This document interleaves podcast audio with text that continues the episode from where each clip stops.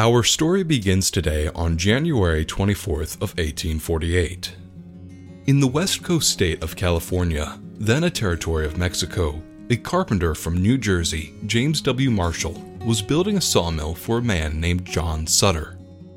As Marshall walked along the river that powered the mill, he looked down and discovered flakes of gold in the creek bed.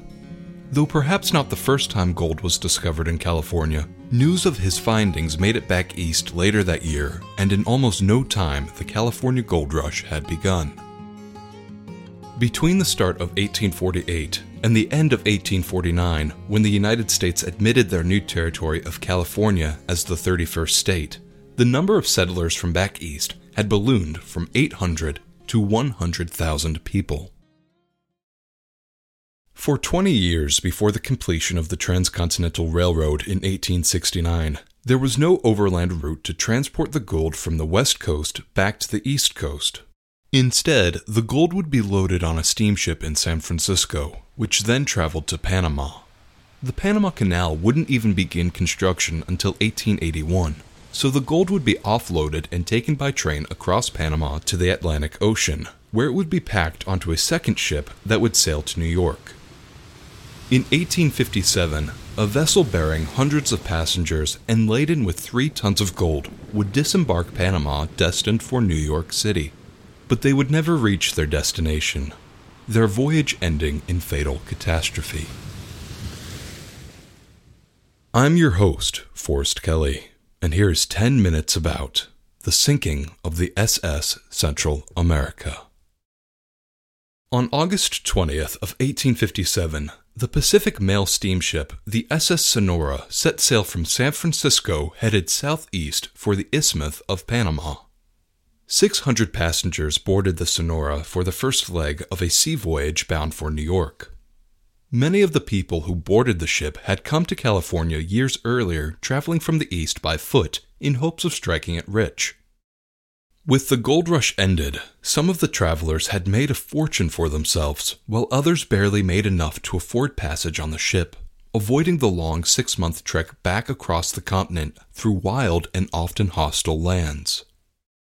It also carried with it $2 million in California gold, about 300 million in today's currency.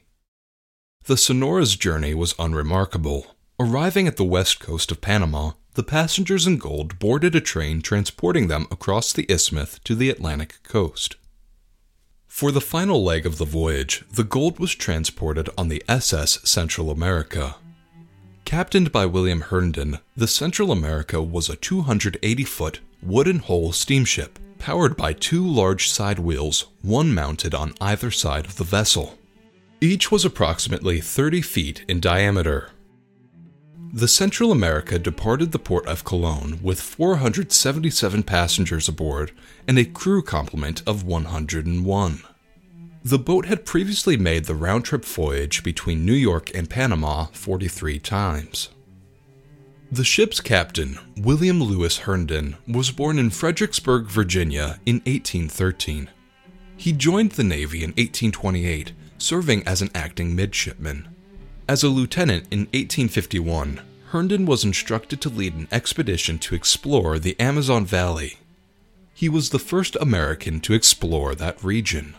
Shortly thereafter, at the direction of the Navy Department, Herndon co authored the book Report of the Exploration of the Valley of the Amazon, chronicling his adventures, thus gaining notoriety as an explorer.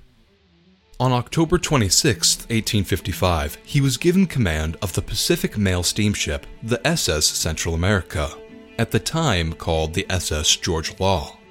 An act of Congress had required that all mail steamships be captained by Navy officers. The Central America left Panama on the 3rd of September, arriving on schedule in Havana, Cuba four days later, spending the night in port. The ship added a few more passengers and departed for New York at 9:30 the following morning, Tuesday, September the 8th. It steamed nearly 300 miles the first day of its trip. On Wednesday, however, a storm began to develop that continued through the night into Thursday. Their progress slowed, traveling some 200 miles on Thursday. Many of the passengers were afraid of the increasingly poor weather, yet much of the crew was unconcerned, having experienced similar circumstances before. On Friday the 11th, the weather had turned from a coarse storm into a full blown hurricane. The vessel had been designed to weather major storms, and Captain Herndon had managed the Central America through several previously.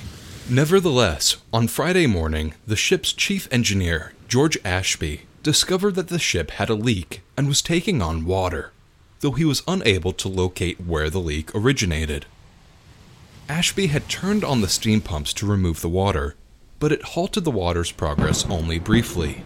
Inevitably, they stopped working altogether. The ship began listing, meaning as water flooded the vessel, it began leaning towards its right side, the starboard side. The water cooled the starboard boiler, dropping the steam pressure from the boiler, causing a loss of power in the starboard wheel. Due to the starboard listing, the left, port side wheel was now above the surface of the ocean, unable to churn water. The Central America was now dead in the water. With water still coming in and the pumps out of service, Captain Herndon had to find a solution and fast. I reported to Captain Herndon the state of affairs in the engine room, Chief Engineer Ashby later recalled. At the same time, a gang of bailers consisting of passengers was organized by Captain Herndon. The captain quickly formed a bucket brigade. Comprised of several hundred men, they began bailing out the ship. They used anything they could get their hands on, including empty pork and beef barrels. This work of bailing continued all through the night, one survivor remembered. The captain and his officers making every arrangement necessary and contributing by their conduct and bearing to increase the hopes and keep the spirits of the passengers. For 30 hours straight, the men bailed water from the Central America. At the height of their efforts, they were bailing several hundred gallons a minute. Though they somewhat stymied the rising water in the vessel, it was still taking in more water than the men could bail out. By Saturday morning, it was clear that the Central America was going down. But Captain Herndon remained composed and attempted to rally those aboard his ship. Jane Harris later warmly recalled the captain's efforts. Quote, During all this time, the captain kept coming down into the cabin and going all around the ship to cheer up the spirits of the passengers and to quiet their fears. The water was gaining in the ship. He did not try to disguise the danger, but he made us all look more cheerfully at it than some other men might have done. The storm had been violent and fierce, the worst storm many of the survivors could ever recall. With the vessel sinking and the storm still ongoing, the crew began to prepare makeshift rafts and readied six lifeboats that were on board as distress signals were flown. By two in the afternoon, a smaller, double masted ship, the Marine, captained by Hiram Burt, spotted the Central America with its distress signals up. The storm had knocked out one of the Marine's masts, and they had only one lifeboat aboard. Regardless, Captain Burt got his vessel close enough to the Central America that the two captains were able to speak briefly. As they began to send passengers off the sinking ship to the Marine, Captain Herndon gave the order that the women and children would go first. He was, however, afraid this might cause panic among the crew and people would rush the lifeboats. He asked Engineer Ashby if he had a pistol. Ashby did not, but Herndon sought to equip each man steering the lifeboats with a gun to quell any attempts to commandeer the boats. Perhaps surprisingly, such precautions weren't necessary, as one survivor explained. When the women were getting into the boat, there was the utmost coolness and self control among the passengers. Not a man attempted to get into the boats. Captain Herndon gave the orders that none but the ladies and children should get into the boats, and he was obeyed to the letter. One of the women described it as, quote, one of the noblest things in the world. Three of the lifeboats were damaged before even hitting the water, leaving only three remaining boats to ferry people to the marine. Anne Small, another survivor, later recounted the rescue operation and the valor of Captain Herndon. Quote, the lifeboats were lowered, and as I was being handed into the boat, Captain Herndon came up and spoke to me. He appeared sad but very firm. Mrs. Small, he said, this is sad. I am sorry not to get you home safely. With these words, he turned away, and I saw no more of him. My little girl remained on board, and I did not discover that she was absent until I had gotten into the boat. I afterwards learned that Captain Herndon took charge of her and sent her to me by the next boat. All 60 women and children survived the disaster due to the efforts of Herndon, his crew, and the male passengers. The women and children were now safely aboard the second vessel, and Herndon began to fill the boats with men, attempting to save as many lives as possible. The Marine, however, had begun to drift away from the Central America and was now nearly four miles from the doomed vessel. Herndon asked Ashby to board the next lifeboat and to, in Ashby's own words, do all in my power to induce the captain of the Marine to bring his vessel nearer to the steamer. However, Captain Burt refused. With his own ship damaged and having a mere five ship hands, he believed the task would be impossible. When Ashby went to reboard the lifeboats and report back to Herndon, he discovered the boats had returned to the Central America without him. When the next group of boats arrived with male passengers and crewmates, Ashby ordered them to return him to the Central America, but they refused, unwilling to return to the sinking ship. Ashby tried to bribe them and even threatened them with a knife, but Captain Burt stopped him from using the weapon, and the crewmates still refused.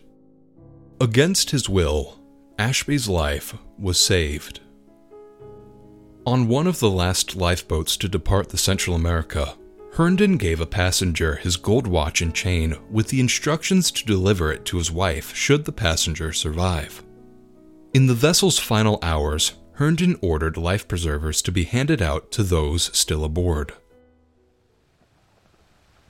At 8 p.m. Saturday, September the 12th, 1857, the Central America was swallowed up by the Atlantic. According to survivors aboard the Marine, it's reported that Herndon was last seen standing on the main deck by the wheelhouse, dressed in his full captain's uniform. In the hours after the Central America sunk, 49 men were rescued out of the water by a Norwegian schooner and another vessel, the Ellen. Eight days later, three final men were rescued after floating hundreds of miles from the wreck. One passenger, who floated in the water for hours before rescue, claims he saw Captain Herndon afloat in the water with him. Allegedly, the captain joked, saying, Boys, this is a poor craft to get to New York in. In total, 152 men, women, and children were saved from the disaster. 425 men, including Captain William Herndon, lost their lives. The ship sank with three tons of gold aboard. Gold that was badly needed in New York as a financial crisis swept across America. The loss of the Central America and its precious cargo would only exacerbate what would later be known as the Panic of 1857. The Central America's final resting place at the bottom of the ocean would be lost for over a century. But in 1988, a team of researchers would rediscover it and its treasure. That's next time on 10 Minutes About. Thank you for listening. For 10 Minutes About, I've been your host, Forrest Kelly, and that's not quite all I've got to say about the sinking of the SS Central America.